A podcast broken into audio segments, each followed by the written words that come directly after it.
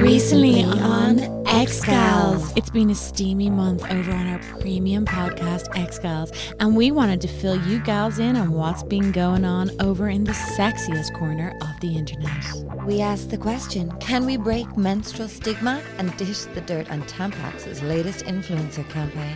It is frustrating when you are two women in Ireland who consistently and have done for three years speak openly about certain things, and then someone who's never done it come in and they're like, let's talk about it. It's like, okay, first of all, you're coming from a brand, second of all, you're ruining it because you're not doing it right. We spoke to Des Bishop about his new romance, falling in love, and how to give better blowjobs. And we fucked, and I threw the fucking tampon out, and I couldn't give a fuck. I couldn't give a fuck. Okay, I was talking to a guy and I didn't. Him I, I didn't squeeze it. I didn't squeeze it like teabag. I just, like, I just threw it out. Shoved it up her arse. Did you look at it? I, I left it on the sink like Irish people do, which I've yeah. never understood. Yeah. We spoke to our good pal Adam O'Reilly about growing up gay, Grindr, and the world of gay dating. And they'd be like, well, Adam, it had come to my attention that you called my mother a fat prick. um... And I'd be like, oh my God, I didn't. I did not call your mother a prick. And they'd be like, look, Adam, we find you guilty. And as your punishment, you will spend ten minutes in the gay hole.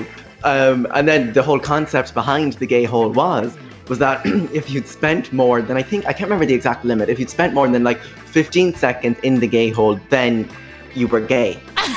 Oh my God. It was just, it was the power that the gay hole held. And attempted to get to the bottom of the old saying, once a cheater, always a cheater, question mark?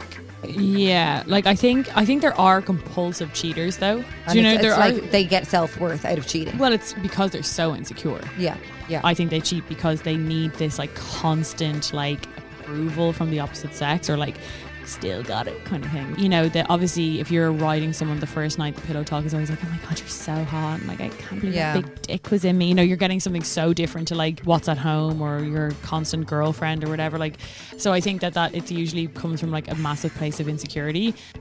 You can access XGals for five euro a month. Yes, we are now charging in euro, or save ten percent by getting an annual membership. Once you sign up, you gain full access to last month's content, plus two years of archives. Members also get access to monthly live streams, our Discord server, aka our private chat room, merch discounts, and more. So go sign up now on patreon.com forward slash XGals podcast. And we'll see you on XGals. Ha ha!